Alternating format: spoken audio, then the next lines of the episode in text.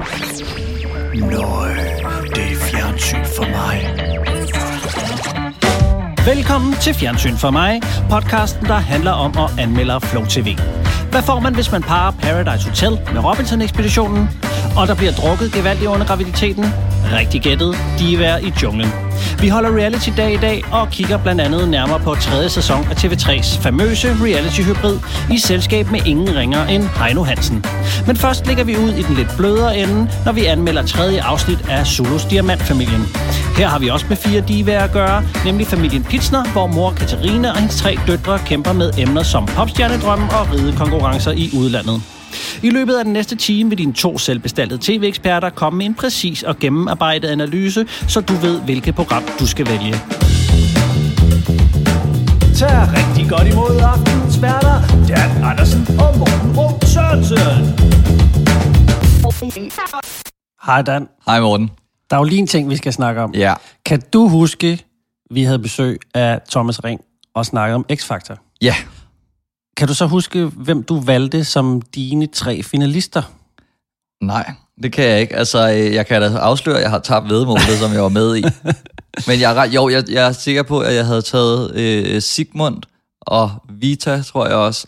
Og havde jeg Place on Earth? Nej, det havde jeg ikke. Jeg tror, jeg havde Rasmus eller Jamie. Okay, jeg kan nemlig ikke helt huske, hvad du valgte. Jeg kan bare huske, hvem jeg selv valgte.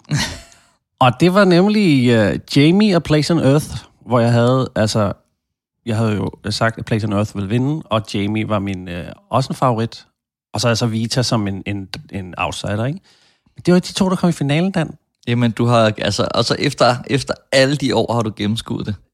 Ja, men jeg vil bare sige, at vi behøver næste år, så behøver vi ikke at få nogen altså eksterne X-Factor-eksperter ind. Fordi det er jo mig. Men vi kan også sige, at at- altså, vi havde jo faktisk snakket om for lang tid siden, at vi skulle have lavet en finale special. Ja. Øh, og øh, så det ligesom havde været, så har vi haft det allerførste og det første live-program og finalen. Ja. Det er bare som om, altså det blev kedeligere og kedeligere. Altså jeg Ja. synes, finalen var øh, kulmineret i kedelighed. Det var lidt mærkeligt. Altså, jeg sad faktisk og så et af de programmer, øh, hvad hedder det, vi, vi skal snakke om i dag. Det sad jeg så på min bærbar, mens øh, at, hvad hedder det, finalen kørte ved siden af, og så tog jeg lige, så satte jeg lige på pause, når, når musikken var der. Altså, jeg har helt mistet sådan X-Factor-feberen.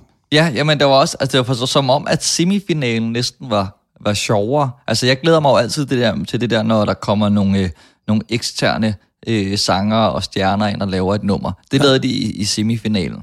Men Ja. ja. ikke med sådan nogle store stjerner. Nej. Altså, jeg, jeg kunne godt lide, for eksempel, da Thomas Ring var med, det var sådan noget med Dina, og altså også Ed Sheeran var med sidste år, altså, hvor det virkelig var fedt. Ja, men det var også i parken og sådan noget dengang, ikke? Altså, det, det, det var meget mere Og Ed low-key Sheeran var også inde i studiet. Jamen, det er rigtigt, men der spillede han bare som, som gæst, ikke? Lavede han ikke noget med dem?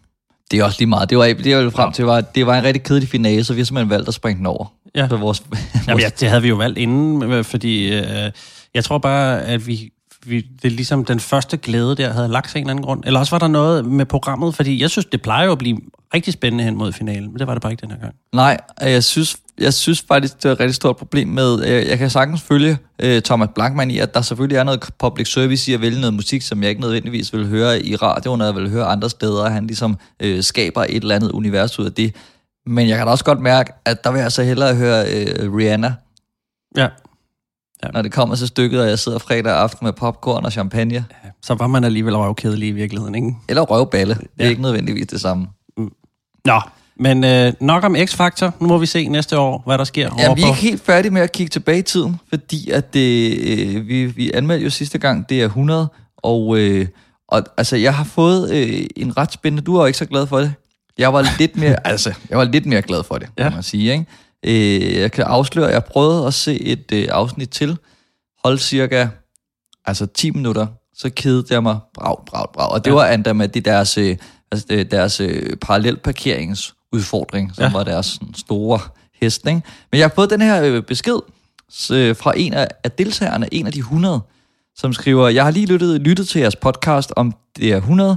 Jeg er deltager og gjorde det ret. De skulle have stukket længere ned og givet os værre udfordringer. Også deltager havde selv håbet på, at vi blev udsat for værre ting.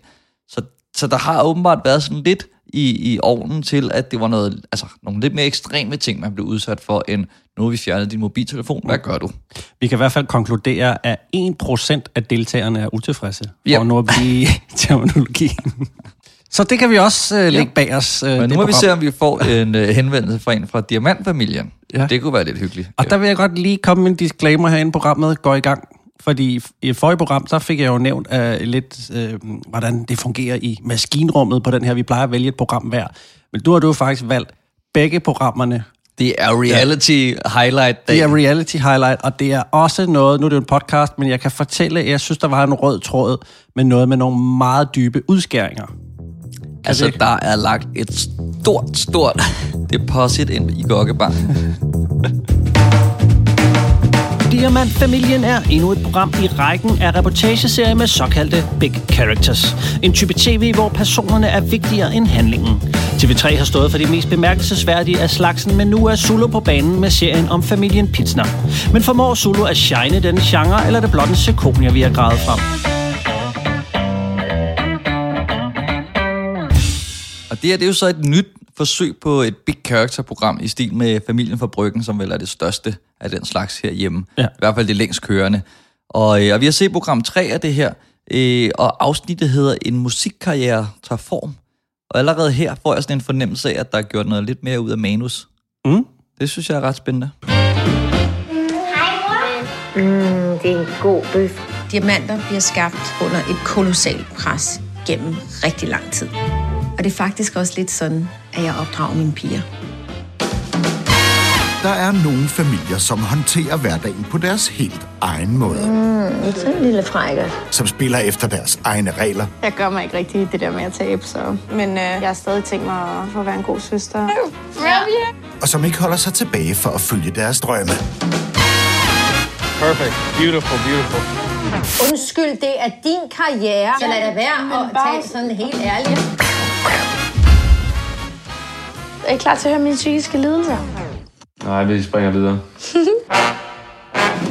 Tag godt imod Diamantfamilien. Det er først nu, jeg har hørt, hvor liderlig den intro er. Ja, faktisk. Det har jeg slet ikke lagt mærke til, da jeg... Det er ja. lidt, lidt mere moderat, når man ser billederne til, men det er jo nærmest øh, mm, telefonsex. Ja, er der sindssygt, det giver gas. bøf. Jeg skal lige høre dig. Ja. Vi gør jo tit det, vi ser program 1, og det her er så program 3, så jeg skal bare lige høre dig. Har du set de to første programmer i serien? Nej, så Nej. godt synes jeg ikke, det var. Nej. At jeg lige skulle binge bagefter. Okay. Nej, men det var bare fordi, altså som jeg forstår det, så har vi hende her moren, som ligesom har skabt sin øh, formue ved at være øh, at sælge og købe diamanter. Ja. Og det er derfor, de er sådan lidt high society, den her familie. Og der er ikke nogen far. Altså det får vi jo heller ikke noget at vide om, i hvert fald. Nej, kendte du familien inden? Jeg har ikke... Jeg, er ikke Jeg så, kender dem. Ja, Vi bor jo oppe i Nordsjælland. Øh, og, nej, øh, det er naboerne. øh, nej, jeg kender dem ikke. Nej, jeg havde heller ikke sådan lige fulgt med i noget, i noget sladderpresse eller noget hørt om, om nogle af dem. Nej. Vi har hende, jamen, det skal vi heller ikke snakke om, alle de ting, vi ikke ved. Og jeg synes, det er også meget spændende, at man går ind i det her program, uden at vide noget. Og jeg tænker også, at, at da familien fra Bryggen startede, var det nok også kun Mikkel Kessler, som egentlig var kendt. Ja, det havde jeg også på fornemmelsen dengang, at han, de misbrugte ham lidt til at kickstarte ja. den der. Ikke? Altså det var nærmest ligesom, hvad kan man sige, da Joey-serien startede ud fra venner, ikke? at man sådan, så kom Ross lige på besøg eller sådan noget. Ikke? Sådan havde jeg det lidt med, med Mikkel Kessler, de gerne lige ville lukrere lidt på ham, og, men nu er, er, er, er Linse Kessler jo blevet større i folks bevidsthed end Ja. ja. Mikkel Kessler. er. Det Ja, er det jo må meget man sige. Men jeg synes også, det er ret spændende her, at man har en familie, som der er nogle tilrettelæggere, der har fundet, øh, som er interessante, men at, at nu taler jeg bare ud fra mig selv, som jeg i hvert fald ikke kender. Mm. Altså, ja. så stor en del af pressen kan de nok heller ikke være. Så. Øh, og vi har det her anslag, øh, som er ret fedt, synes jeg, hvor at øh, mor og datter er sådan stresset på vej ind til et vigtigt møde, og man har en fornemmelse af, at de er lidt sent på, dem, øh, på den. Og så følger man begivenheder, man kigger sådan bagud og Ja. følger begivenhederne op til. Altså, det synes jeg er rigtig fedt. Det synes jeg også. Jeg fik sådan lidt sådan en Guy Ritchie-vibe, Ja, ja. den måde, det er lavet på, fordi der er sådan noget med skilte, der fortæller noget, og, og øh, i stedet for sådan nogle breakers, så er der, så er der noget, hvad hedder det, sådan et droneskud for eksempel, og så står der, hvad næste kapitel hedder, og sådan, sådan lidt overforklaret. Nu kunne det være fedt, hvis jeg havde et eksempel. Ja, ja. Men, men for eksempel, det er sådan noget, de kalder ligesom klimakset for The Big Deal, Ja. og så er det sådan noget dagen før The Big Deal, eller sådan noget, en overskrift hedde. Ikke? Og så ser man så, hvad der skete der. Og på den måde, hvor de sådan flytter lidt rundt på, på tingene, det, der har jeg sådan en eller anden filmisk Ja. vibe derfra. Det synes jeg er rigtig fedt. Jamen, jeg har det præcis på samme måde. Altså, der, der, der er virkelig sådan, altså det er næsten fiktion, ikke? Ja, Så man har taget noget real, altså, eller det er ja. i hvert fald et mix af, af, af, af virkelighed og fiktion på en eller anden måde. Og jeg kan virkelig godt lide, at der er gjort så meget Ja. ud af, af dramaturgien, for det giver også en, en, en følelse, altså fordi man kan mærke på dem, det er vigtigt, og så bliver det også lidt interessant for mig, nærmest uanset hvad det er. Mm. Men øh, altså nu er det jo sådan et big characters program. Det er i hvert fald noget, som jeg godt kan lide at sætte øh, det label på, på den her type programmer. Så hvad synes du om, om de figurer, de har castet til det? Figurer, siger jeg. Det er jo rigtige mennesker. Ja. Hvad, hvad synes du om de personer, Jamen, de har jeg, fundet? altså, jeg synes faktisk, at de er gode til at, at holde den, øh, hvad skal man sige, figurpræmis, som de sætter op. Altså, man har, øh, altså, man kan sige, en overordnet serieplot. Det er jo hende, øh, moren der, som er, har det der mantra med, at diamanter skabes under pres, og det er nærmest, som jeg ser det, en, en præmis for hele serien. Den gamle producer sendte alt det forkerte afsted. Mm. Og han gider åbenbart ikke at sende det rigtige. Det, det er et problem. Ja. Men kan du så ikke ringe til nu? Jeg vil godt prøve, men jeg tror ikke, han tager den. Og jeg har jo fået øh, ny telefon, så jeg har faktisk ikke hans nummer. Nå. Har du. Ja, så kom du med din telefon, så så Undskyld, det er din karriere, og Nå, det er så- dit problem. Så lad da være men at bare- tale sådan helt ærligt. Ja, men jeg kan da ikke gøre noget. Men Du kan hente din telefon, så har du hans nummer. Det synes jeg faktisk var ret sjovt, det der, da jeg sad og så det. Fordi det, det siger også lidt om, om det med at have sådan teenagebørn, der er så lidt ubehjælpelige. Så kan jeg ikke gøre noget. Men det er en god scene, fordi ja. man ser, altså, at, for det første, så ser man selvfølgelig det der, moren er, er benhård og siger, nu strammer du lige op, ikke? Øh, men, men i oplæg, le- hvad, opløbet op til, altså, der er hun jo ikke en kæmpe idiot, så jeg kan godt lide, at hun er sådan lidt firedimensionel. ja, jeg synes også, de har fundet nogle... Jeg ved ikke, hvorfor hun er firedimensionel. Tredimensionel havde jeg nok tænker også, mere det var rigtigt lidt, ord. lidt meget. Hun kan rejse igennem ja. Tiden. øhm, nej, hvor kom jeg fra? Jo, jeg synes, det jeg godt kan lide ved det her program, og det er måske fordi det er et solo-regi, det skal jeg ikke kunne sige, men de er ikke så overgjorte. Altså, de har ikke fundet nogen, som er helt, altså, loco. Øh, Nej. og det synes jeg er meget fint, ja. At jeg godt kan relatere til dem en lille smule. Altså, jeg er jo ikke rig og kvinde, men Du, du, altså, men du er vild med diamanter. jeg elsker diamanter, ja.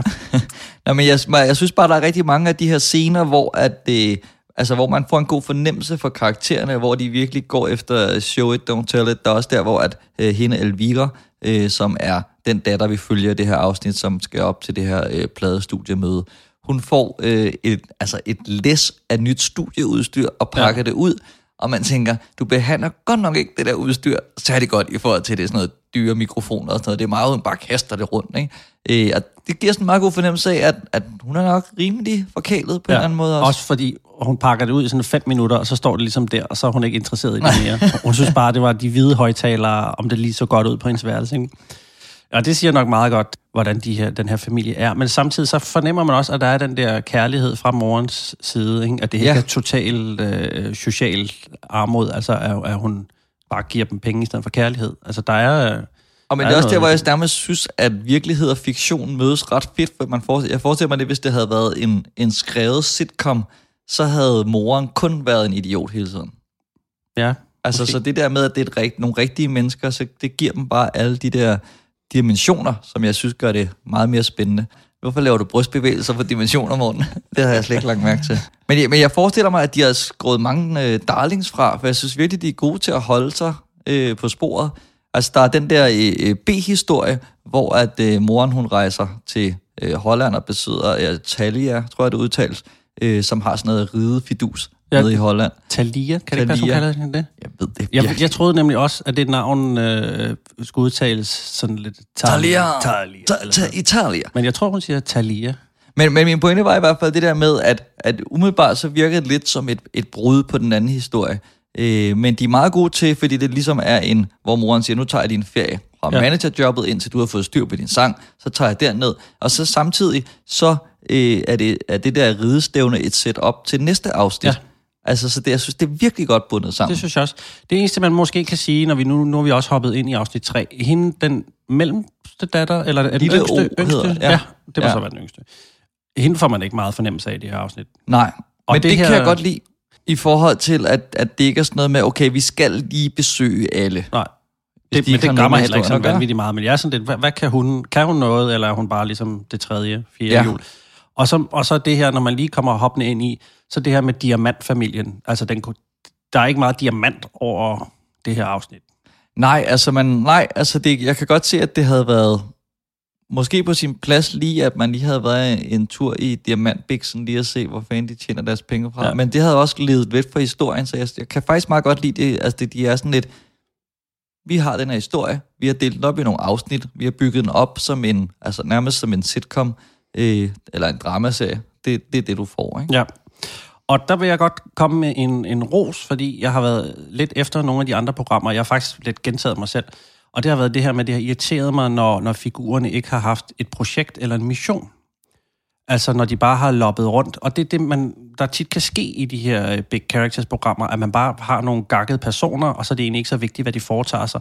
Men her, der har de jo rent faktisk noget at byde på. Altså musikkarriere og øh, ridekarriere, og moren har gang i sin diamantbæks og sådan noget. Jeg ved ikke, hvad hende den lille laver, men de, de har et eller andet, de skal lave. Det er ikke kun fordi fjernsynet er her, at, øh, at der sker noget. Og det synes jeg er ret fedt. Ja, det virker også som om, at ja, tilrettelæggerne er kommet med, eller ikke kommet med, de har fundet en historie, som de har valgt at følge, modsat at sige, okay, kunne det ikke være skæg, hvis Jamen, hun nu skulle prøve at springe i bandskærm? Ja.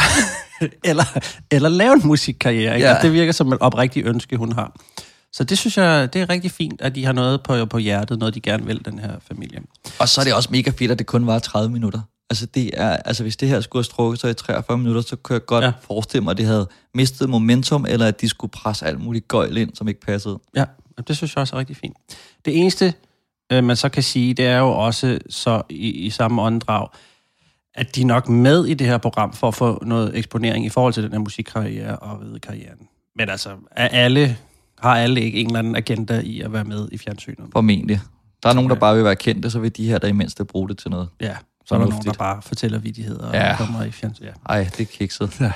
Men lad os lige vende produktionen, fordi den er nærmest et kapitel for sig, synes jeg. Jamen, der er jeg lidt spændt på, hvad du så mener med det. Ja, altså for det første, altså de jo, jeg vil næsten kalde det, eksperimentere lidt med, med skriften. Altså med, med, både med font og med sådan lyserød og blålig skrift, og det bliver lidt cirkus-cirkus, men jeg mm. synes også, det er meget fedt. Altså fordi de får deres egen stil, og så har de lagt det der øh, øh, Instagram-stories ind over Ja. en gang imellem, som, som er ret lækkert lavet. Ja, det er meget sjovt. Øh, altså, jeg synes generelt, det, det er rigtig, rigtig flot lavet.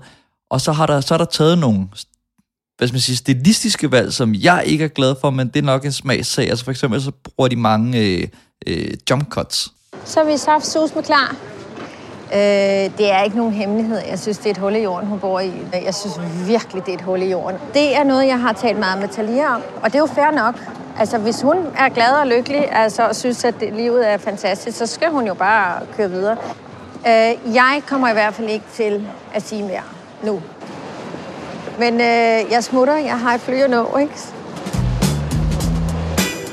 Altså her der er øh, syv klip på de her 30 sekunder, og jeg kan sagtens se, at det skaber noget tempo og sådan noget, men, men den der, øh, altså vi zoomer lige ind og indstiller billedet, mens du snakker, det, det synes jeg forstyrrer rigtig meget. Ja, og det synes jeg for meget, og jeg synes ikke, det er på den fede måde, som vi så i øh, Besat af Bad Boys. Nej. Det virker som om, at der ikke er helt, helt styr på det. Altså kameraarbejdet bliver meget rodet, og det er nok også derfor, at klipningen nogle gange bliver lidt rodet, og så har de simpelthen valgt at lave, nu gætter jeg bare, den her stil med, at man godt må jumpcutte i det samme billede. Jeg synes, det bliver for meget. Jeg kan godt lide strukturen i den måde, det er klippet sammen på, men måske selve råmaterialet, der kunne man godt have oppet sig lidt. Men jeg tror også, altså det her er et garanteret program, der er lavet udelukkende af en VJ, der har fulgt de her piger. Og der er jo også mange ting at se til, når man både skal holde styr på øh, historie og billede og lyd. Men tror du ikke det med vilje? Altså, fordi jeg synes, at resten er så flot skudt, at jeg tænker, det, det er klart et, et valg. Altså sådan, for i netop den der sådan lidt snatch-agtige stil, hvor det er sådan lidt, wow, nu kører det stærkt, og nu og Ja, men jeg synes bare ikke, det på den fede måde. Ej, hvis, du, ikke. hvis du holder et billede af en person, altså, der er ved at snakke, så synes jeg ikke, der er nogen grund til at gøre det uskarpt, og så skarpt igen. Altså på en... Nej, nej, men jeg, jeg er enig. Jeg tænkte bare, at det var bare mig, der ikke kunne lide det. Og Ja. det var en smagssag, og så er der nogen, der synes, det er fedt, fordi det bliver sådan et, hey, rodet, tempofyldt, woo! Ja, men jeg kan godt lide den måde, hvis man kan styre det. At for eksempel, at hvis man har det her billede af en person, der siger noget, så kan man godt lave sådan en, en hurtig zoom ind i, for lige at, at gøre det lidt dramatisk en gang imellem. Sådan lige, whoop, og så, Ja. Det synes jeg er meget fedt, men det andet der, det virker som om, man ikke har helt styr på det. Så måske er det det, vi sådan lidt konkluderer ud fra det her, det er, at man har taget et valg, men man har ikke mestret den stil, som altså er ret svær at få Ja. til at fungere. Ikke? Ja. Fordi ellers er det bare jump cut, så er det bare sådan, hvad, hvad sker der? Så er det bare hænder, der flyver rundt. Ikke? Jamen det, nu bliver det lige en lille smule teknisk. Det, der er sket sådan med, med kameraer her de sidste fem år, det er, at de har fået sådan det, der hedder meget lav dybdeskarphed. Det vil sige, at baggrunden er tit meget uskarp, og, så, øh, og det ser enormt flatterende ud, det giver sådan en meget filmisk look. Men det gør jo også, at man skal ikke rykke sig særlig meget før, at så er personen heller ikke skarp, og det er noget juks. Især i reality-programmer. Ja. Badam. Men, men øh, det jeg vil frem til, det er, at mås- altså, måske man ikke har behov for at vælge et kamera, der har de her filmske kvaliteter, når man skal lave øh, øh, reportageprogrammer, så skulle man måske vælge et sådan lidt mere konventionelt kamera, der har altså en høj dybdeskarphed, altså hvor der er mere, der er skarpt. Det kan godt være, at det ikke er, er lige så flot, men det er nemmere at følge altså fire personer, øh, som er VJ, øh, hvis, hvis altså folk godt kan tåle at flytte sig øh, 10 cm uden at det hele er plører og uskarpt. Det er bare min holdning. Jamen, jeg, jeg, er, jeg er helt enig. Jeg til gengæld øh, skal de have øh, kæmpe point for, synes jeg. Er jeg er jo altid glad for, at man godt må høre øh, til retlæggeren. Ja. Det, Det jeg, jeg jeg elsker, at man får nogle mere naturlige svar. Nu så jeg et afsnit af Paradise Hotel, som jo er, er måske altså en institution i, hvordan mennesker ikke taler. Og hvordan man svarer akavet. Ja, ikke? ja. Og der er det her bare rart, at man bare får de der helt øh, oprigtige, naturlige svar. Jamen, det synes jeg også. Og jeg har også en eller anden fornemmelse om, at de er kommet enormt tæt på hinanden, når de har lavet det her. Altså, fordi de snakker jo også til, til retlæggeren. Ikke? Der er også her øh, i introen, hvor uh, at datteren, hun siger, er det nu, I skal høre om mine psykiske lidelser? Ja, og ja. så siger han, uh, nej, det tager vi senere. Og sådan, noget. altså, det virker som om, at de ke- kender hinanden ret indgående. Ikke? Og det synes jeg er bare meget hyggeligt. Det giver sådan en, også en anden dimension til det her program. Ja, jamen mens vi lige tænker over, øh, hvor mange stjerner skal have, eller diamanter måske, skal vi så ikke lige høre den der liderlige intro igen? Mm, det er en god bøf. Det er en god bøf, Dan. Hvad synes du så om det? Jamen altså, det er jo sådan egentlig, øh, ved første øjekast, så er det sådan et klassisk TV3-program, men dengang er det sådan i Su- Zulu-regi, og det synes jeg klæder det. Historien er lidt mindre tabloid, og i modsætning til mange af de andre programmer, vi har set, så har hovedpersonerne faktisk en mission, der giver mening, og så er der noget på spil. Desuden synes jeg også, de har fundet nogle sympatiske personer. Grafikken og formen på programmet er sjovt. Det virker ret filmisk og friskt. Dog er det rodet filmet, og jeg har lyst til at trække en stjerne fra bare på grund af det. Men i erkendelse af, at de fleste danskere nok er ligeglade med det område, øh, så holder jeg mig på modden og sniger mig lige præcis op på fire diamanter. Diamantfamilien er et nyt bud på et big character reportageprogram, hvor der er lagt langt mere energi i historien og dramaturgi, end jeg i hvert fald er vant til. Det er muligvis ikke lige så gakket som lignende programmer, men til gengæld er det meget strammere. Den rode reportagestil med jump cuts og zoom er muligvis ikke min type cut, men i det mindste er der taget et stilistisk valg. Det får 4 karat herfra. 4 karat? Ja, ja. Jeg lavede lidt med, jeg sad og tænkte, var der flere diamantanalogier, men så blev det sådan et clarity. Ah, det bliver lidt søgt. Karat og søgt nok.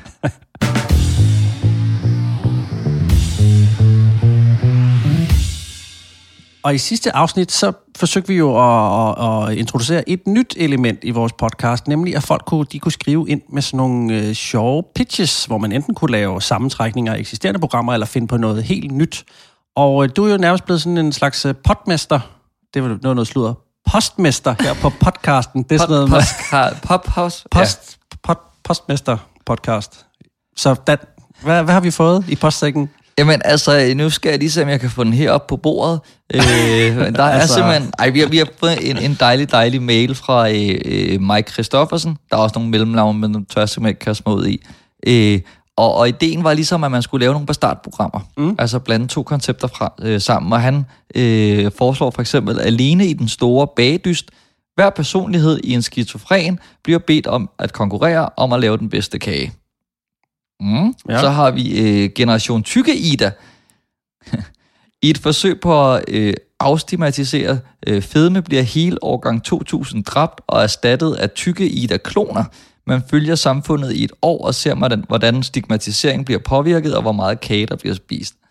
Det lyder dyrt, umiddelbart. Ja, det lyder rigtig dyrt, men jeg kan godt lide ideen i at se, altså ideen i det der parallelunivers, hvor man, øh, altså, hvor man følger øh, en masse, altså hele samfundet, alle er tykke, alle er overvægtige, og så sådan øh, får noget faktuelt ud af at se, om det rent faktisk er farligt. Så øh, hans øh, sidste forslag, som jeg faktisk holder rigtig meget af, det er øh, alle mod Rasmus Nør. Ja.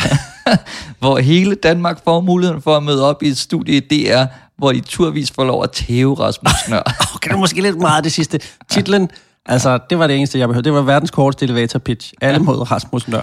Men sådan føles det også lidt i øjeblikket godt, ikke? når man kommer til at læse om ham i, øh, i avisen. Jo, så skulle øh, verden være, var det Simon Kvam, øh, jeg fik et forslag på, fordi at, øh, han åbenbart ikke er super glad for. Øh. Heller ikke. Og det er ham der Gus Hansen i hvert fald heller ikke. Men øh, så har vi også fået, altså øh, i, som, i opfølging af, af, af det har vi fået en, øh, en mail fra Pelle Amundsen, Ja. øh, redaktør, øh, producent, tilrettelægger, øh, som faktisk øh, øh, meget gerne vil, vil øh, tage nogle af de her idéer videre. Hvis der kommer nogen, som rent faktisk kunne blive til noget, så prøve at sælge dem ind. Så øh, det er jo selvfølgelig ikke noget, man bliver millionær af, men det kunne da være hyggeligt, hvis en af de her bastard-idéer rent faktisk lige pludselig blev til et program. Så vi selvfølgelig nok øh, love at kreditere osv. ved at sende penge. Mm. To flasker rødvin. Ej, men vi ved begge to godt, det er ikke noget... Man bliver ikke millionær af af fjernsyn. Nej. I hvert fald i vores ende. Øh, men det er så givet videre, så det kan godt nytte noget at skrive ind. Der er simpelthen en rød gulerod. Det er næsten ligesom om en rød gulerod. En rød gulerod. Og det er den bedste type gulerødder. Øh, der, det kan nytte noget at sende ind, og det er ligesom at melde sig til X-Factor faktisk, ligesom, hvor der kan man vinde en eller anden session med en, en, en kendt sangskriver, og nu kan du altså få dit program pitchet af Pelle Amundsen. Ja, Så det er da en spændende lille line. det synes jeg.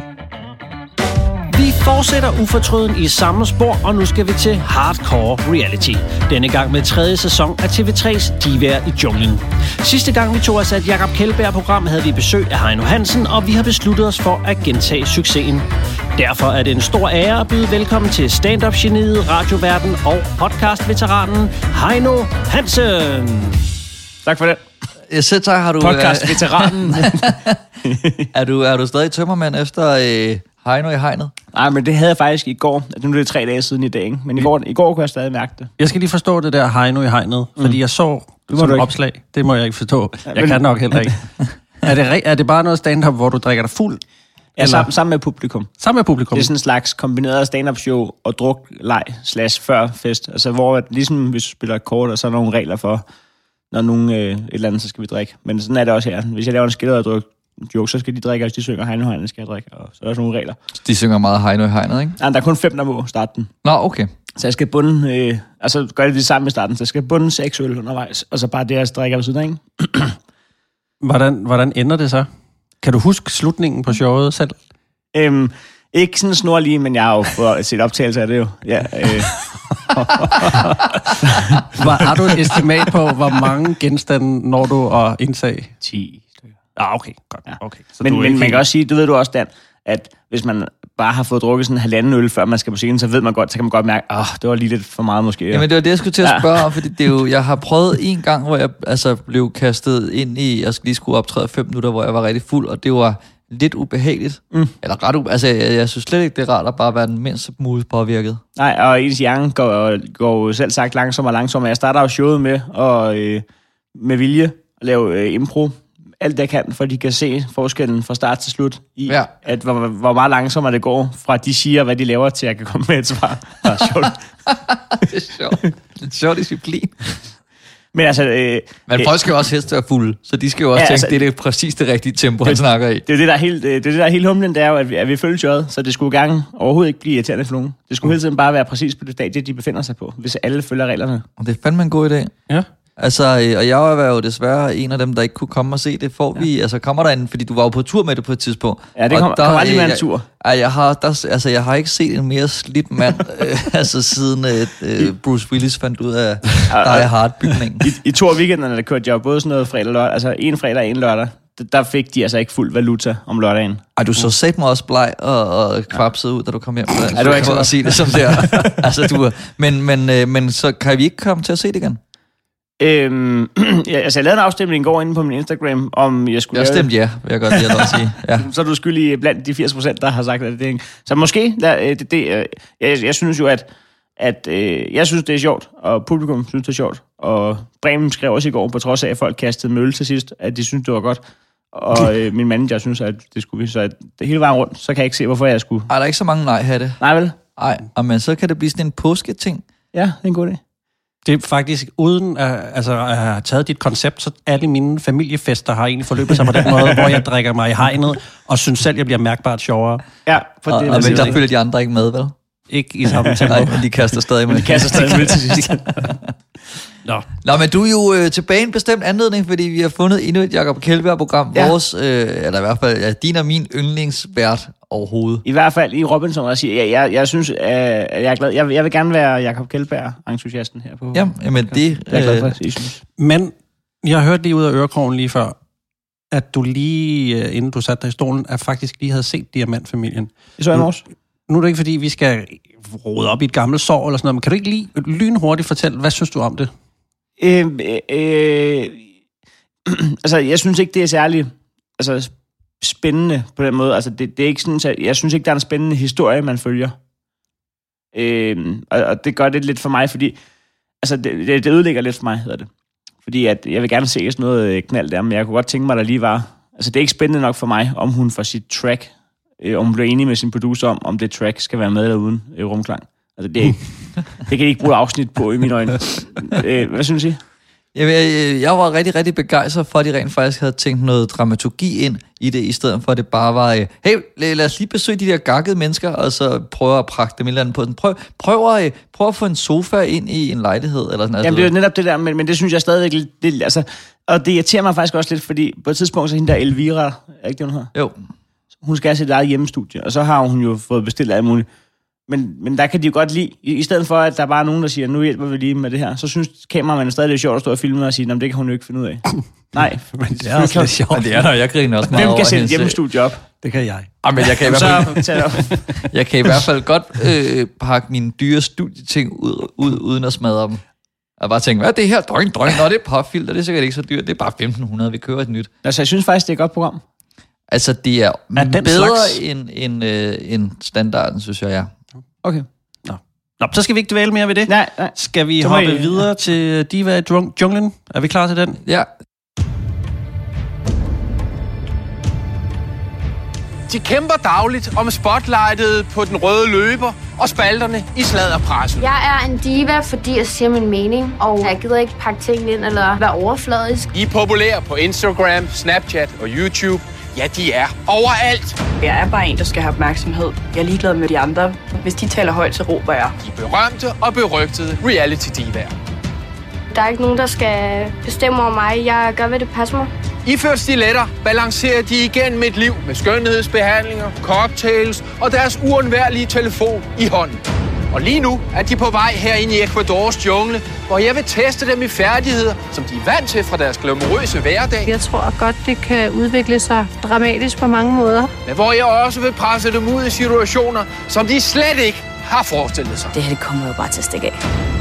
Diværnes selvbevidsthed vil blive sat på prøve som aldrig før.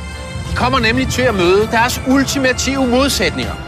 Det er gamle mænd. Ej, det er pressen. Er det ikke pressen? Junglens sejeste diva tager herfra med 100.000 kroner. Velkommen til Divaer i junglen.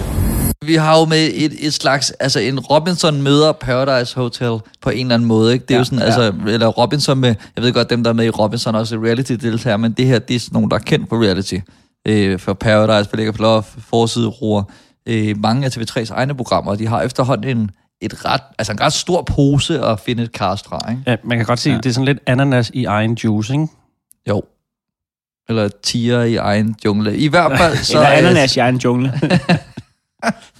I hvert fald, jeg tænker, at vi lige skal starte med at snakke om øh, et meget, noget af det, der i hvert fald skal øh, bære programmet, nemlig castet. ja. Må jeg så lige komme med en ting aller, aller først? Ja, Undskyld, jeg lige brød dit flow. Det er fordi, der var ikke noget flow. Det skal du slet ikke være ked af. Det var ren lort. jeg vil gerne lige sige, inden vi går i gang med det her program, at jeg vil, jeg vil sige undskyld på forhånd, at hvis jeg kommer til at udtale mig unødigt hårdt om, om figurerne. Øh, og så skal det altså ikke tages som, at det er de mennesker, der eksisterer i virkeligheden, men altså det er ligesom de her øh, tv-personer, jeg udtaler mig om. Lidt ligesom de var øh, altså figurer i en spillefilm. Ikke? Mm. Ligesom at, at hvis man siger uh, Jar Jar Binks vil man slå ihjel, så er det ikke skuespilleren Ahmed Best, man nødvendigvis har noget imod. Bare lige... Den disclaimer kunne jeg godt lide. Ja, Ja, det var, okay. okay. det var det, jeg kunne ikke, øh, jeg, jeg er jo spændt på, hvorfor den kom. Altså, jeg glæder mig til at finde ud af, er hvad, det, også hvad det er, du har at sige. Det her er jo så sæson 3 af øh, Diva i junglen. Jeg, har, jeg tror, jeg har set lidt af sæson 1 og lidt af sæson 2 også, men jeg synes umiddelbart, at det er et meget godt cast, fordi at jeg synes, de har fundet nogen, som, øh, som øh, Altså, det er lidt mere, hvad skal man sige, koncept over kendis. Jeg tror godt, de kunne have fået nogle større navne med. Øh, men, men de har de her to store, eller øh, hovedantagonister, Karoline og Fie Laursen, og så hver i deres, øh, hver deres soldater, ikke? Ja, så er der Nikita Klæstrup's øh, søster. Ja. Er det lidt en K- Karoline Wozniakis bror, ikke? Ja. Og så hvad, øh, Maja fra Paradise. Ja, og så Annie. Ja, Øh, Janni, Janni, det er rigtigt, øh, ja. Otted Janni der. Og til Janni, ja. Ja, jeg har også bare sluttet af med at skrive her under cast. Så gad jeg ikke slutte op. Øh, Nikita Klæs' søster, Fie Larsen, Janne Ræ, og to andre har jeg så skrevet. Nå, men når jeg ser hun- det, jeg kan godt, altså jeg synes, de, de bidrager måske mere til, til indholdet, end, end andre havde gjort. Ja, det er også fordi, man har altså to, og så plus Janni, som bare altså, trumler igennem det hele. Ikke? De fylder virkelig meget. Helt vildt. Ja, og ja, det er også imponerende, fordi hende der Maja, som jo egentlig var blankochecken for en sæson eller to siden i Paradise, hun fremstår nærmest som, som den fornuftige nu i det, her- i det her virvar. Og så er de alle sammen altså virkelig store bryster. Det kan jeg ikke være den eneste, der har lagt mærke til. Nå, det, det... Altså, der er der i hvert fald en stjerne der.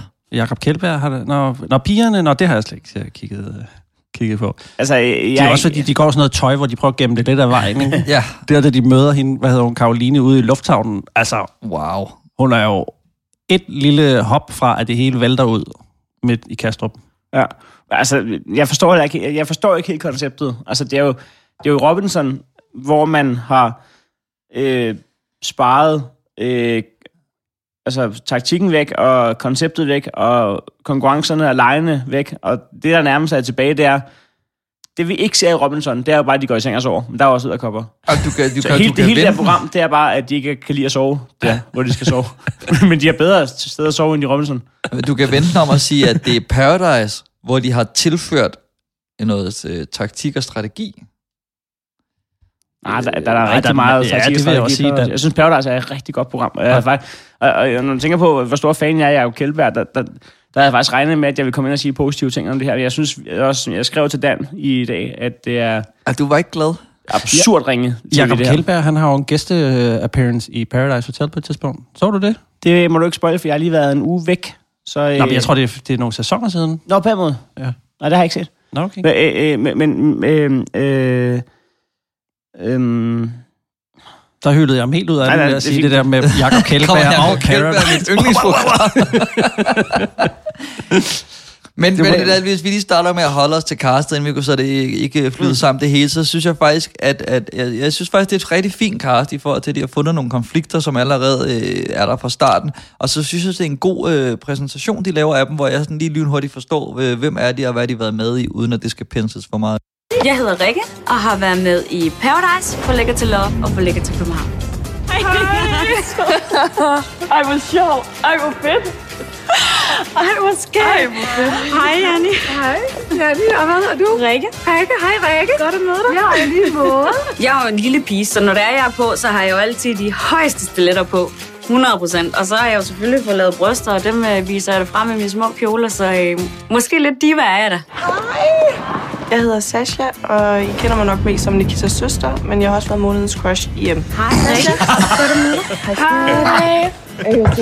I lige måde. Det, jeg synes, der gør mig til en diva, det er nok, at jeg går meget op i, hvordan jeg ser ud. Og i pigeflokken er jeg den, øh, den, der bestemmer mest, vil jeg synes. Øh, og så er jeg sådan meget provokerende, og jeg er altid den, der går forrest. er det mig, der har taget fejl af ordet diva, eller er det ikke særlig diva at sige? Og så viser jeg lige patteren frem, når jeg får muligheden. Er diva, er diva ikke sådan lidt klasse? Altså, hvor man, Ja, men jeg tror, at det her, det er den taglige diva. Okay. Ja, ja, lidt. Og jeg elsker det der med, at jeg er hende der søster, og så har Ja. jeg været månedens crush i hvad, hvad er månedens M. crush? Det findes ikke engang længere, det er et blad. Er det der, hvor de har været i byen i Skive, og så... Øh, eller hvad er månedens crush? Jeg ved ikke, hvad det er mere om. Det er sådan, øh, det hende har vi gokket til i den her måned. Eller, Hvis, altså. hvis det er den største stjerne, man kan sætte på, på sine skuldre der, så... Og det gjorde hun ikke. Hun sagde, at jeg nok mest som Nikitas søster, men jeg har også været månedens crush i M. Men jeg, jeg kan jo nu godt i ærligheden at sige, at I kender mig som Nikitas søster. Ja. Ja. Men jeg, jeg tror altså bare stadig, at hun er federe at have med, end Nikita faktisk lige i den her konstellation. Og det kan jeg ret godt lide, at de har sat indhold over cast. Hvis nu du forestiller mig bare, at de har gjort det, ikke? Jeg tror, de har spurgt Nikita Klæstrup først. Ja, måske. Hvorfor tror du, at hun er bedre end Nikita? Men jeg synes bare, at lige nu passer hun godt ind i holdet, hvor jeg tænker, at Nikita, det vil måske give sådan et, endnu et mm. altså, et, et, altså et konflikt, som måske havde været svært lige at følge med. Jeg kan meget godt lide, det den der bitch fight mellem de to, der lige nu er hovedhistorien, ikke? Ja. Synes jeg, at den er, virker troværdig, den her... Øh, altså, man kan jo mærke, at øh, der er virkelig skruet op for den her... De kalder hinanden luder nærmest ude i lufthavnen, som i stedet for hej. Ja, det, det, det, det starter det starter jo lige med det samme. Altså, de Nå. møder jo lige hinanden i, i lufthavnen. Er I spændte nu? Ja. Prøv at se, hvad der skal ske.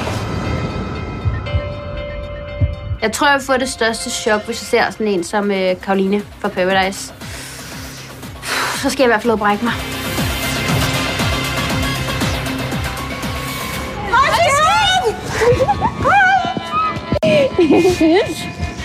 Ja, jeg vidste det jo godt. Hej, Smoky.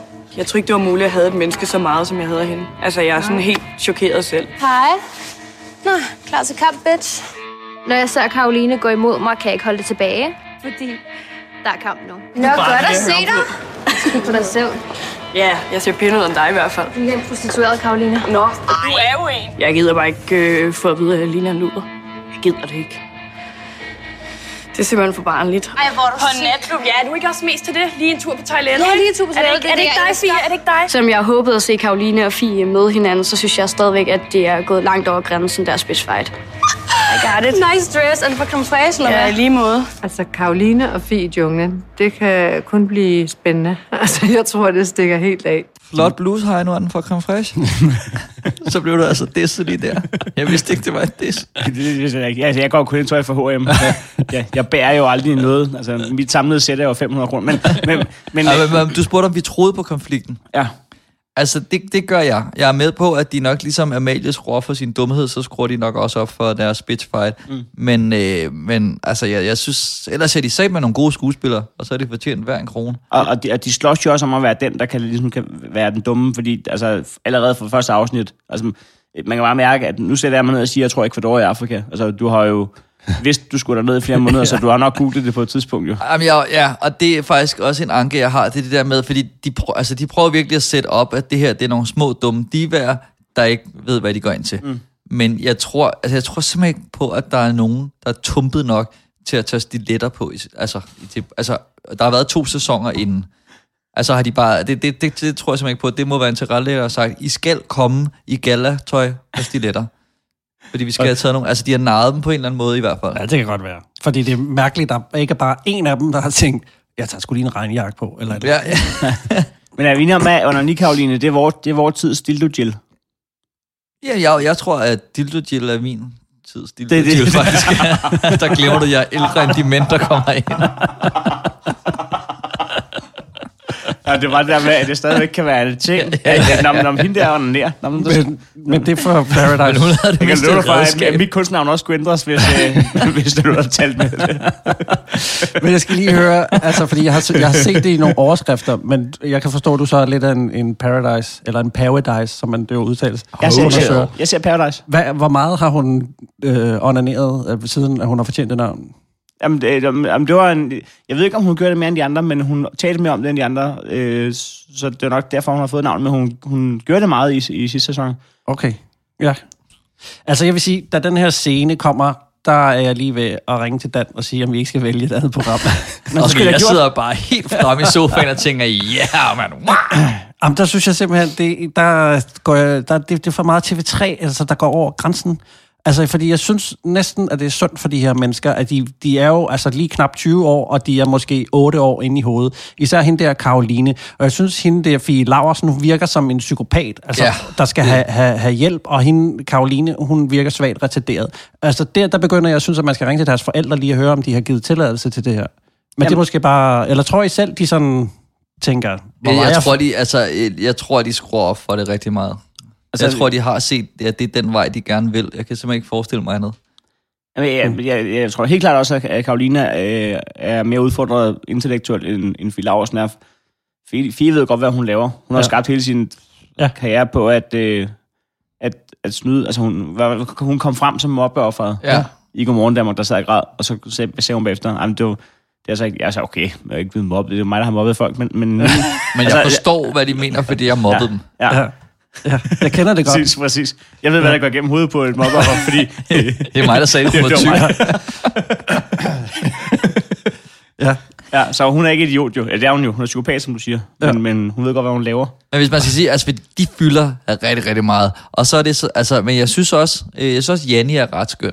Altså hun, øh, hun kommer bare med nogle ting, tager- jeg hun griner tager rigtig morrollen, ikke? Jo, men hun, er, altså, hun virker altså virkelig fornuftig i det her program. Ja, og det er en skræmmende indikator. Ja, når hun siger sådan nogle ting. Jeg synes, der er rigtig mange dyrelyde øh, her i junglen, og det er store dyr som små dyr, og det er sådan, man tænker, okay, hvad, hvad er det, der farer rundt? Nå, undskyld, var det et blad? Nå, jeg kan godt tage den op. Det synes jeg øvrigt er, er, ret fedt, det der med, at de ligesom bare beholder den der øh, sådan lidt skøre synk, hvor hun taler sådan lidt ud af billedet. Ja. Men, men har hun ikke øh, været gift med en mand, der havde en dyrpark? jeg tror stadig, de er gift. Så kan hun ikke kende forskel på et blad og en firmand. Ej, men okay, så lad os lige høre det der, hvor øh, hun snakker om, hvor farligt der er sorter i forhold til jaguar. Altså, jeg vil sige, at en jaguar kan jo snilt komme og, og rive hovedet af os. Altså, den kan lugte os, og så kan den jo lige tage os her og trække os ud og flække hovedet på os. Det er det, den gør. Hvordan kan vi ikke synes... når jeg kommer hjem. Nå, men, men, men det er jo sandhed. Jamen, jeg får traumer. Og den kan... Don't kiss a messenger. Hvordan kan I ikke synes, det er sjovt? Jamen, det synes jeg faktisk er meget sjovt. Men hun har jo googlet noget, og så har hun også lige overdrevet for, for at gøre de andre bange. Jo, jo, jeg synes bare, jeg, jeg synes bare, det fungerer ret godt, at hun bare er sådan lidt et... Altså, hun er lidt på en eller anden måde sådan en wildcard, der bare siger de der vanvittige ting, og egentlig bare holder hovedet koldt, ikke? Ja, den kan lugte os. Men kan det skyldes, at jeg har øh, tre kufferter med, med parfume i? Ude i junglen. Som Men... så bliver til en. Det kan være, at vi lige skal... Sådan en servicemeddelelse er jo, at når de kommer hen til Ecuador, så er den udfordring jo, eller den, det game, der er, det er jo, at de skal øh, øh, tage deres kufferter, og så skal de øh, samle dem sammen og gå op ad en bakke med dem, ikke? Men det er jo en perfekt udfordring Ja, til, til til dem. divaer. Ja. Ja, de skal prioritere. Og jeg synes også, de er gode til at sætte op, fordi er det øh, øh, Karoline, som øh, øh, vælger at tage al sin make-up med. Og et par trusser, hun har skidt i. og det gør de meget ud af at vise, og det er ret ja, ulækkert. Ja, det er lidt for meget. Ja. Men jeg synes, jeg synes det, altså jeg glæder mig til at se, hvad der sker, når de andre firer noget af. Har jeg gået slip på dit lorte makeup? Ja, ja. Ja, men øh, jeg tænker på, har hun selv fået den der idé, eller er det også en tilrettelægger, der har sagt, Karoline, tag lige alt dit makeup med. Du får kunne brug for det. være sjovt? Hvad med underbukser? Ah, du får nogle andre scener, det skal du ikke tænke Og på. jeg kan godt mærke, at jeg er nemmere, nemmere at narre. Ja, det virker, jeg synes, den Altså- virker lidt, lidt for tyk, den der. Men, øh, Ja, de skal jo kæmpe om at få den gode lejr, og så taber den røg af lortelejren. Luksuslejr og lortelejr. Ja. Lortelejr. Ja, men det er perfekt. men det er jo også bare, at da de skal gå op ad den der bakke, altså der er Karoline, hun er jo ved at kollapse. Og der er det meget sjovt, at hende der Janni, som er over dobbelt så gammel, hun viser sig jo faktisk at være måske en af dem, der er i bedst form, fordi hun dyrker vel fitness og sådan noget, og holder sin krop lidt ved lige. Men hende Karoline, hun er sat mig ikke mange... Jeg synes også, at, at, Janne, hun på et tidspunkt fornævnt, at hun gerne lige vil træne Karoline lidt. Ja. Hun Ja. synes ikke, at det, tingene sidder snorlige. Nej. Men altså, jeg, jeg kan godt lide, en anden ting, jeg godt kan lide ved det her program, det er, at det har sådan hele tiden sådan et, lidt et, altså nu snakker jeg meget omkring det der med, at det er tilrettelæggeren nok bedt om det der, men jeg synes hele tiden, det har sådan en, et glimt i øjet, på en eller anden måde, der giver sådan lidt, lidt ironisk øh, metalag, hvor at, og det kan jeg ret godt lide. Altså, det virker ikke som om, de selv tager det mega seriøst. Men, men, men det savner jeg bare lidt, fordi det er jo derfor, jeg godt kan lide at se Robinson, og jeg godt kan lide at se altså Paradise. Altså, det, det er jo, jeg, jeg, jeg har jo ikke lyst til at, at sidde og bruge en aften på nogen, der holder noget ude i strakt arm. Jeg vil gerne se noget rigtigt, altså øh, et eller andet. Jeg, jeg, jeg, jeg er netop irriteret over, at jeg godt kan mærke, at der ikke er nogen af dem, der synes, at, at at du kan også mærke det på fucking Jacob Kjeldberg. At, ja, ja, han har ja. et kæmpe glimt i øjet hele tiden. det Ikke? skal han ikke have. Ja, altså, I Robinson, der ejer han det, og det er nærmest som i, at nu har jeg givet jer chancen for at komme ned i, i mit Robinson, og jeg er skuffet over dig, og man kan mærke, at han er skuffet over dig, og alt det der. Her der er han jo bare, han står og siger Instagram og sådan noget. Ja, jamen, jeg kan godt lide, at det er sådan lidt et fjolle-fjolle. Ja, men det øh, synes jeg også, altså det virker mest troværdigt, at han ligesom siger, altså jeg er lidt bare med for, for sjov skyld her, altså mit rigtige arbejde, det er Robinson, det tager jeg alvorligt, og her, der fjoller vi lidt. Altså for, for så ødelægger han på heller ikke Robinson-brandet, tænker jeg. Nej, nej, men det er også derfor, at han, han skulle ikke tage det til sig, han skulle sige nej tak. Ja, det tror jeg ikke, han kan. Men øh, det er så en helt anden. Det er, der er nok noget med TV3 og nogle kontrakter, hvor han siger, "Ej, jeg har arbejdet halvanden måned i år. Nu kan, jeg, altså, nu kan I ikke forlange mere. Nå, præcis. Jeg har, jeg har bare på fornemmelsen, at det er spild arbejde at flyve dem hele vejen til Ecuador, fordi de kunne have fået det samme resultat ved at sende de der mennesker ud i Rold Skov. Jeg tror bare, at det, de ikke bryder sig om, det er jo, at der render myrer rundt og sådan noget. Ja, Ja. Jamen, det, ja. Så kunne man jo bare have købt nogle lidt større æderkopper hos dyrehandel eller sådan noget. Det er til sydenland det. Men, men det, det, det, er sådan en anden, Rold Skov. det er en anden ting ved det her på- program, som gør det sådan lidt øh, blød. Altså, for det ser jo på ingen måde lige så lækkert ud. Selvom de tager til Ecuador, så ser det jo sådan lidt øh, pøllet ud ikke? i forhold til øh, Robinson. Vi mangler det her azurblå vand, eller, eller hvis skoven nu havde været flot grøn, eller med no, altså, det ser kedeligt ud. Ikke? Noget, ja, nogle nærbilleder af en leguan og sådan noget. Ja, mm. det er der en lille smule af, men det virker øh, altså det virker pøllet i forhold til Robinson. Og det er jo ikke, øh, altså jeg kender nogle af dem, der har været med ned og lave det, og så det er jo ikke fordi, at, at det er, er amatører, eller altså det er dårligere hold. Der er selvfølgelig meget færre mennesker med til at lave det her. Altså det, det er mere discounted, mm. men ja. jeg, jeg synes bare, at det virker på alle mulige måder, virker det som en udvandet Robinson, ikke? Det er den nemlig. Og også den der, der, også den der dyst, hvor de skulle finde ud af, hvem der skulle i, i lortelejren, hvem der skulle i luksuslejren, det var også, altså, det var også øh, ja. til at med at gøre. Altså, jeg tror, jeg har været til børnefødselsdag. Men hvor vi der- skal måske også lige sige, at det her, det er jo kun et, øh, et intro-program. Altså, det er jo et, et set-up-program. Der, har ikke, der er ikke nogen deciderede konkurrencer endnu, som jeg ved, der kommer øh, senere hen i sæsonen. Så lige nu, altså, og de har heller ikke mødt, det er jo, det er jo godt. Kommer det er måske næsten et, en spoiler med, at, det, at til sidst, der kommer der så nogle fyre ind i programmet, som er øh, fire helt almindelige jordbundne Mekanikere. Ja, og det synes jeg altså næsten er genialt.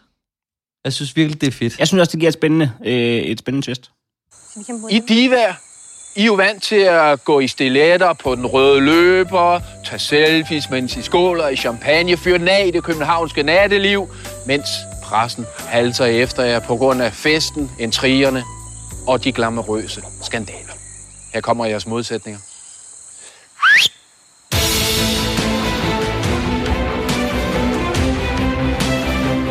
Fire mænd. Jeg tænker bare, der må der komme nogle paradiso-drenge, eller et eller andet måske for den nye sæson. Det er selvfølgelig en bonus, hvis det er nogle pæne fyre, der kommer ind. En blad med mørkt hår. Please come. Jeg hedder Dennis Rod, og jeg bliver kaldt Rod til dagligt. Jeg er automekaniker, 32 år, fra Frederikshund. En diva for mig er en reality dulle, som, øh, som godt kan, kan lide at blive set og, og høres. Jeg hedder Dennis. Jeg er 30 år. Jeg kom fra Aarhus. Til daglig er jeg selvstændig. Har en grillforretning. Jeg havde ikke forestillet mig, at skulle være med i Diva Jungle. Slet ikke. Men jeg har nogle forbier, og jeg tænker, at jeg skal fandme udfordre mig selv. Jeg hedder Johnny, og er 31 år og stilladsarbejder. Jeg er en mand, der tager det stille og roligt og tager tingene, som de kommer. Det værste, der kunne ske, det var at Fie Laursen kom, og jeg synes simpelthen, at hun kører ting op i en spids, der er overhovedet ikke til at høre på. Jeg hedder Måns. Jeg er 34 år gammel. Jeg kommer fra Åbenrå i Sønderjylland. Jeg er ikke vant til at omgås med diva. Nede i Sønderjylland, der er vi Ja, helt nede på jorden. Ja, det værste, der sker for mig, det er, at Mogens han skal med. Han kører ting op i en spids. Ej, men jeg er ikke. Men jeg synes, det her, det er... Altså, jeg synes, men, men det er jo det her, jeg gerne faktisk godt vil se. Jeg vil gerne se, hvordan almindelige mennesker er, og hvordan de bare interagerer. Ja. Det glæder mig faktisk rigtig meget til. Det synes jeg også er et fint øh, twist, er måske Fint, et det er- stærkt det er ord. fantastisk. Det er en, en det god twist? måde at tage, tage det videre på i hvert fald. Altså, de prøver noget nyt. Nu må vi se, om det kommer til at spille, eller nogen kommer til at se det, jeg ved ikke. Nå, det kan vi tage senere. Men, men om det kan, kan give nogle historier, det her. Men jeg synes, at det er et meget fint setup, i modsætning til de andre programmer. Altså, jeg, jeg er helt færdig med det, jeg er faktisk ret spændt på at se, øh, hvad det kan. Jeg synes i hvert fald, det kunne være spændende, hvis det viser sig, at, øh, at øh, Mogens eller, øh, eller ham med grillforretningen jo rent faktisk godt kunne blive gode venner med Fie Laursen eller et eller andet. Ja. Synes, I stedet for, at de bare kommer ned og siger alt det, vi forventer, de siger. Ja. Og går og himler med øjnene. Jamen, det kunne faktisk give noget tyngde til det program, at der blev nedbrudt nogle barriere, ja. og, og altså, ja, at der var nogen, der fik noget pillet noget glamour ud af, så nogle fordomme, der blev nedbrudt. Eller nogen, der blev kærester. Men ja, der har jeg bare en Nå ja. fornemmelse af, at det, jeg tror ikke, Eventuelt det tur programmet mellem ham med grillforretningen og Mogens. det skulle jeg se. og, og, og Karoline bare stadig onanerer. Men så kom der en uh, jaguar og kløvede hovedet. Flække hovedet af ham. Det var, hvad der sker. Den, den, kunne, den kunne lugte dem. Men altså, de er da ikke, de er ikke meget dårligere til at lave kampbro, Der end de er det rigtige Robinson. og du er stadig stukket af. Det er fordi, Dan prøver at lave en segway. Jeg ruller en segway over til. Fordi det var en af de ting, jeg holder meget af i Robinson, det er, når de skal lave kampråb. Ja. ja. Og, øh, og, og jeg bliver altid over, altså, og jeg synes ikke, de her, de er altså meget dårligere. Ja, de er meget dårligere. Sidst i Robinson, der var den der, vi de unge, vi har swag, derfor giver vi ikke en dab, og så dabbede de. Og sådan. Ja, og som ikke rigtig rimer. Nej, men det, men det kunne noget. Men om bred jo det her. Det kan godt være, at den ikke... er- Nej, det er konflikten, jeg har taget i stedet for. Måske har jeg ikke... Nå, det er også lige Det er meget. fordi normalt, når vi laver en podcast, så forbereder vi sådan lidt, inden vi går i gang. Men øh, det... Så vi har ikke det der kampråb. Nej, vi har ikke kampråb. Okay. Det er stadig væsentligt mere forberedt. Men jeg kan faktisk godt huske, at jeg 80% ledte efter at prøve at finde et sted, hvor jeg kunne klippe kampråbet ind. Det havde Men det var som om, at rigtig de godt plukkede det op hver gang, så det var derfor, jeg kom væk fra det. Nå. At der var ikke et sted, hvor det ligesom ikke begyndte at ud. diskutere det undervejs. Nej, det er rigtigt, at de, noget, de kommenterede, mens de andre råbte. Ja, det var sådan noget. Vi er, eller pink, Jago, nej, Jeg hvem var det. Var, hvad farve? Hvem er det? Men det kunne være et fedt klip af Det kunne have været rigtig godt. Okay. Men det har vi ikke. Men det har vi ikke, men til gengæld har vi et klip af Jakob Kjellberg. Junglen, den venter lige der. Fie, Ja? du var jo faktisk, skal vi sige, turens overraskelse ved gaten. Ja, Hvordan var det at være overraskelsen? det er da fedt. Man føler sig lidt speciel. Blev du modtaget, som du havde håbet? Jeg synes, jeg har det fint med alle, undtagen Karoline. Vi har haft nogle bitch fights derhjemme. Bitch fights. Ja, Hvad er en bitch fight? at man sviner hinanden til. Karoline, Ja. har I en bitch fight kørende? Ja, det har vi sgu. Vil du forklare mig, hvad den er startet med, hvad den bunder i? Jamen, den startede faktisk med, da jeg var med i Paradise anden gang, at Fie skulle tale grimt om mig og svine mig til på hendes blog. Og jeg ved ikke hvad, og i starten tænkte jeg, fuck det, jeg er bedre end det. Altså man kan sige, Fie er jo kendt for at være mobbeoffer, men mobber selv. Mm. Det er lidt ironisk, ikke? Så ser jeg det ikke. Jeg ser det som, hun startede med at svine mig til til venner, og så gav jeg igen i at sige min mening om forskellige mennesker. Og så svarede hun igen. Og jeg var så sjov har nok det den bare... eneste, du jeg synes, du skal til ikke? kæft, når Du jeg kan bare snakker, selv holde Karoline. din kæft, Fie. Vi må lige tage en af gangen her. Ja, synes jeg også. Godt, jeg står imellem. Men altså, jeg forstår ikke rigtig, hvad Karoline laver her. Hun er jo ikke en diva. Hun har bare du? og knippet på tv. Jeg har et luksusliv, det har du ikke. Hvad ved du om det? Jeg ved alt, Karoline. Ja, det er godt. Altså, det eneste luksus, du har kigget på, det er min Instagram. Uh, og jeg brækkede mig hver gang. Ja. Ja. Så er derfor, jeg blokeret dig. Kære Diva, Jeg jeg, må jo altså gang. konstatere, at jeg har formået at tage Danmarks igen. største bitch fight med her til Ecuadors jungle. Det betyder også, at Fie og Karoline, I selvfølgelig skal være på hver jeres hold. Det er safe med godt lavet, det der. Altså, Ja. ja. jeg synes virkelig, jeg, jeg synes Kjellberg, han, er, han har den stadig. Altså, jeg, jeg siger ikke, det er ham der, jeg, jeg er godt klar over, at de selv kører med den, men jeg elsker måden, at han bare kan stille de der spørgsmål, og så bare stå, altså, og se helt øh, afslappet ud, mens de bare altså, går helt nuts, og så bare kører den helt rent videre bagefter, og bare sige, jeg kan altså konstatere, ja. det kan jeg virkelig godt lide. Jamen, det, men det er bare... Jamen, jeg, jeg, åh, jeg elsker også Skælberg, men, men det, det er jo manden, der står i sidste sæson af Robinson og siger, I mine veteraner, I har snydt mig. Du, øh, alt muligt, og jeg kan, det er utilgiveligt. Og så står han, har I en bitch fight? Hvad, hvad er en bitch fight? ja. Jo, men han det, er jo det også... smelter altså, ind i mig lidt. Jamen, de, jeg, vil, jeg vil sige, det render det der med, det er mærkeligt, at han også lidt er fish out of water. Altså, Ja, ja, ja, de er nede på hans ja. ja. præmisser, men samtidig så står han også som om, at jeg, jeg ved ikke, hvad det er at gå ud på. Og det kan jeg godt se er lidt et problem. På en eller anden måde, så havde det passet bedre, at det var Rikke fra Paradise, Ja. altså, der var vært på det her. Ja. ja. Det kunne være en god vært på den. Fordi hun altså, snakkede måske mere deres sprog, ikke? At det ligesom er, er ham, der skal stå sådan lidt faragtig og prøve at sige, Nå, hvad er det for noget bitch fight? det, men Ja, det bygger præcis. videre på mytologien om, at han rent faktisk bor ude i den der jungle, ja. den der ø, og ikke kommer ind til fastlandet nogensinde. Og Er, er, er der nogle mennesker, der har set ham i Danmark? Jeg så ham jo øh, nede på øh, Nå, ja. ja. Stommersted. Ja, det mener jeg også, du sagde sidste gang. Ja. Men der skal vi ikke tage igen. Jeg er stadig det- lidt det- starstruck.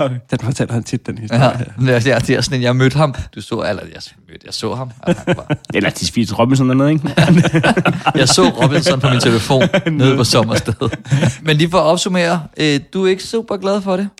Nej, øh, jeg, jeg, jeg, jeg, vil ikke give det et afsnit mere, fordi nu skal jeg se, hvad der sker, når, øh, når Måns og, og Slænget øh, tjekker ind. Men øh, sk- skuff, skuffet af, hvad det er, fordi jeg, jeg faktisk var jeg glad, fordi I spurgte, om jeg ville være med, så havde jeg undskyldning for at se det. Og så tænkte jeg, jeg kan godt lide Paradise, jeg kan godt lide Robinson. Måske er det her en gave. Men det, jeg synes, det var gaven, der aldrig gav. Ind, I første afsnit. Er vi nået til, øh, Til en til stjerne? stjerner også lige frem? Ja, eller diamanter. De får sgu ikke nogen diamanter, dem her. Nå, så kan du lige... Hvad, hvad, hvad synes du så, der skal have af, af stjerner? Du må hellere Jeg vil forklare. have en breaker. Du vil have en breaker? Okay, skal Heino så sige det hele en gang tilbage efter, eller hvad? Nej, nej. Okay. Er det ikke mærkeligt at komme med en breaker? Jo, så dropper vi breaker. Det er nok været hurtigere med en breaker. Okay, så kommer der en Nej, nej, breaker. altså, nej, nej, ikke nu, der, der er hurtigt fra start. Jeg øh, mener helt seriøst, og at den, øh, jeg er på en stjerne. Øh, Det er uden, What, what? Det er ikke noget, ikke- noget, det er ikke noget sjovt greb eller noget. Jeg mener fra bunden af mit hjerte, at det var bunden i mit tv. Jeg synes, at øh, det er så himmelråbende elendigt. Det er ikke spændende, det er ikke sjovt. Det er påtaget dumt, og det er utroværdigt, og det er holdt ud i strakt arm. Der er ikke nogen, der vil stå ved det, og jeg, og jeg, jeg synes, det er altså, pinligt, og det er... Jeg ved, altså, det, det er, det er øh, øh Flow TV's de facto død, hvis det, er, hvis det er det der, vi er nødt til at vise. Ja, så synes jeg faktisk, det er fryd, at, øh, at tv bløder og dør øh, kanal for kanal. Jeg synes, det er så dårligt, det der. Det var ærligt. Ja, det var ærligt snak. Ja, det må man sige. Hvad siger du, Dan, som i øvrigt har bestemt, at vi skulle se det her program? Jamen, øh, jeg, har, jeg er ikke slet ikke helt så hård, øh, også i forhold til, hvad det er. Jeg synes, de får, øh, de får altså, mest muligt ud af den her bitch fight, som kører, og jeg synes faktisk, det er et ret fint cast, og jeg synes, alle sammen har på en eller anden måde en rolle at spille. Og så synes jeg, at den der i... Øh, det der lille twist, hvis man kan kalde det det, med, at der kommer fire almindelige mænd i 30'erne ind til sidst. Altså, det synes jeg er ret spændende, og jeg er faktisk lidt spændt på at se, hvordan de her personer skal interagere med hinanden. Og så, som sagt, jeg kan rigtig godt lide det der lidt ironiske glimt i øjet, og den der afstandstagen har jeg slet ikke noget imod, fordi det virker som om, at dem, der har lavet programmet, de er bevidste om, at nu laver vi en form for bastard mellem to verdener. Vi ved godt, det er det fjollet. Vi får også lov til at se Janni sige, skal jeg tage den om, fordi alt er taget lidt ud af virkeligheden. Øhm, men, men altså, jeg kommer heller ikke... Altså, det bliver tre store stjerner. Mere kan jeg ikke komme op over. Okay. Jeg er enig med dig i, at det er spændende med de fire mænd, og det er også derfor, den rører op på en stjerne. Men jeg kan godt lide, at øh, jeg har endnu, at du siger, at, øh, at det er det værste program nogensinde, og, øh, og alt muligt grimt, men du alligevel vil give din chance til afsnit 2. Nå, ja, men jeg, er også, jeg, jeg fortsætter også med at lave stand-up. Altså, bare fordi ting er dårligt, skal de ikke bare sættes på hylden med det samme. Nå, men altså, jeg kan godt afsløre, at jeg skal ikke se programmet igen. Uh, men det siger måske lige så meget så, uh, om mig, som det gør om det her program. Fordi hvis jeg skal prøve at se lidt objektivt på det, så er opgaven, den er vel bestået. Altså, vi har divaer, og øh, vi har drama, og vi har en jungle. og har vi divaer? Undskyld, jeg Jamen, det, jamen det, det er de vel egentlig. Det, man kan jo så diskutere, om man kan trække det mere over, om det skal være sådan Aretha Franklin-diva, eller, men vi har nogen, der i hvert fald opfører sig, som mm. om de er bedre end Jeg tror også, det er, fordi man har sådan et, næsten et bogstavrim, selvom jungle starter med J, men man siger det med D, jo. Nå, diva. Ja, Hvis det det kan jeg godt se. noget reality-damer i junglen. Ja. Ja. Det bliver også for undskyld, afbrydelsen. Jamen, det gør ikke noget. Altså, øh, vi har også Jakob Kjeldberg i en light version, ikke? men det er stadig bedre end så mange andre værter, synes jeg. Jeg bliver dog utrolig trist til måden, når jeg skal kigge på Karoline og Fie, Fie Lausens mundhuggeri. Jeg har svært ved at se det etiske i at komme to retarderede børn ind i fjernsynet uden deres forældre. Og jeg kommer sådan til at tænke på Anna og Lotte, når jeg ser dem. Både med hensyn til niveauet af deres ordforråd, men også hvis man kigger på deres udseende. Prøv lige at forestille jer det. Det er ikke langt fra, vel? Nej. Og når Øh. Men altså, jeg, jeg vedkender mig, at jeg ikke er målgruppen, og jeg synes, der er mange fine tv-ting, så jeg sniger mig lige op på tre bittesmå Gucci-tasker. Det er trods alt et bedre program end Fuckboys. Øh, I, er, I har lavet podcast sammen længe, så I, I, I har synkroniseret cyklus, så I er enige om tre stjerner i den her. Jamen, det er faktisk et tilfælde. Altså, det er ikke noget, vi har aftalt. Okay. Det er der mange, der tror. Fuckboys kunne jeg godt have givet to, faktisk. Jamen, det gav, jeg- øh, jeg, tror- gav du det to? Jeg gav det i hvert fald øh, to, fordi der, det havde ingenting. Ligesom, Jeg tror, jeg skal høre jeres Fuckboys-episode. Mm, men det er også rigtig god.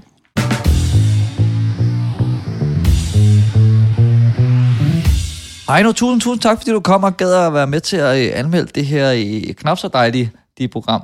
Jamen, øh, tak fordi jeg spurgte mig at være med, og, øh, og, og tak for ingenting i forhold til programvalget. Jeg ved ikke, hvem er der vælger programmer, men, øh, men det der... Det var Dan. Det var mig den her gang. Jeg vil virkelig gerne se det. Ja.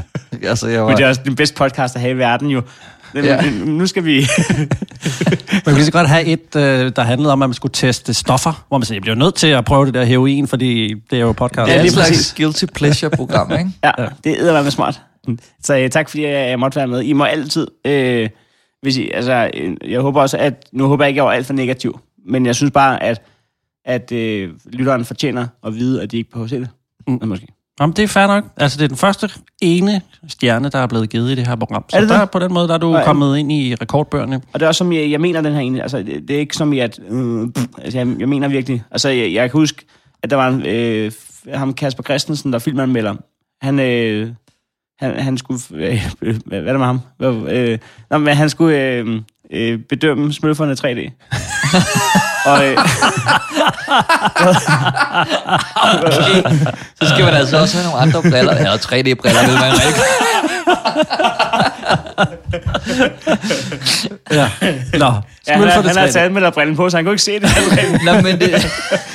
men han, øh, han ville ikke vurdere den. Han ville ikke engang give den en. Altså, han ville ikke, han ville ikke hverken give den ene eller, eller nul. Han ville slet ikke vurdere den. Han ville slet ikke give det. Det synes jeg da faktisk er dejligt prisværdigt. Mm. Egentlig. Hvorfor? Fordi den var så dårlig? Ja. Nå, Og det fortryder jeg lidt, at jeg ikke øh, gik i hans fodspor her. For jeg Men synes- er det så langt fra, nu ser jeg ikke selv rigtig Paradise, men jeg forestiller mig, altså, at det er meget af de samme ting, bare uden øh, noget, altså så dramaet ikke lige så skabt. Jamen, det er nemlig... Øh, jeg synes, det Paradise er meget mere troværdigt, og, og jeg synes, at... Jeg ved ikke, hvordan jeg skal forklare det, men, men jeg synes bare, at der er meget mere klart sådan taktisk spil, og meget mere kompliceret taktisk spil. Sådan, øh, og, og det er ikke så påtaget. Det, det, det er ikke øh, Benny Hill-temaet, der kører under, imens at de skal at lave grydelap-effekter og sådan noget. Jeg synes bare, at det er et bedre tv-program. Mm. Men det, jeg fornemmer her nu, det er, at øh, vi får besøg af Heino igen, når vi laver Paradise Special ja. på et tidspunkt. Ja. Og vi skal, se, altså, vi skal se alle afsnit fra sæsonen, Det er en hel og så sæson, simpelthen jo. sige, om Ja. sæsonen er god. Men Heino, hvis Ja, man ja. nu øh, har forelsket sig i din sprøde røst, hvor kan man så høre mere af den? Jamen, øh, jamen det der, øh, jeg har en podcast, der hedder Lille Torsdag, sammen med Jakob Svendsen, hvor vi gennemgår gode råd fra familiejournalen. Altså læ- læsernes egne gode råd. Ja, og så vurdere, om de er gode, eller... Jamen, øh, øh, alt muligt. Altså, øh, øh, blandt, blandt, blandt andet øh, et øh, øh, for nylig et godt råd til, hvordan, at hvis man får udvendte gæster, hvordan man kan knalde en hurtig æbledessert sammen, hvis man, øh, hvis man har æbler og kanel og vaniljeis og flødeskum og øh, creme derhjemme. og, og vaniljesukker, så kan du lige knalde en hurtig æble. Og en halv time. Men der er mig, mig og Dan er jo kommet i den alder, hvor det er sådan nogle råd, vi har brug for at høre. Men den hedder simpelthen Lille Torsdag. Lille Torsdag. Jamen, så siger jeg bare tusind tak for i dag. Tak for mig. Tak.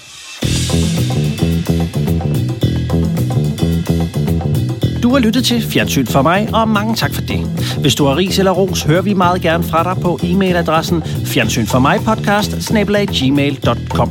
Du kan også støtte os økonomisk ved at donere et valgfrit beløb på fjernsynformig.tier.dk. Desuden vil vi sætte stor pris på en rating på iTunes. Det var, hvad vi havde valgt at bringe i denne uge. Hvis I kunne lide det, kan opskriften findes på vores hjemmeside. Vi høres ved.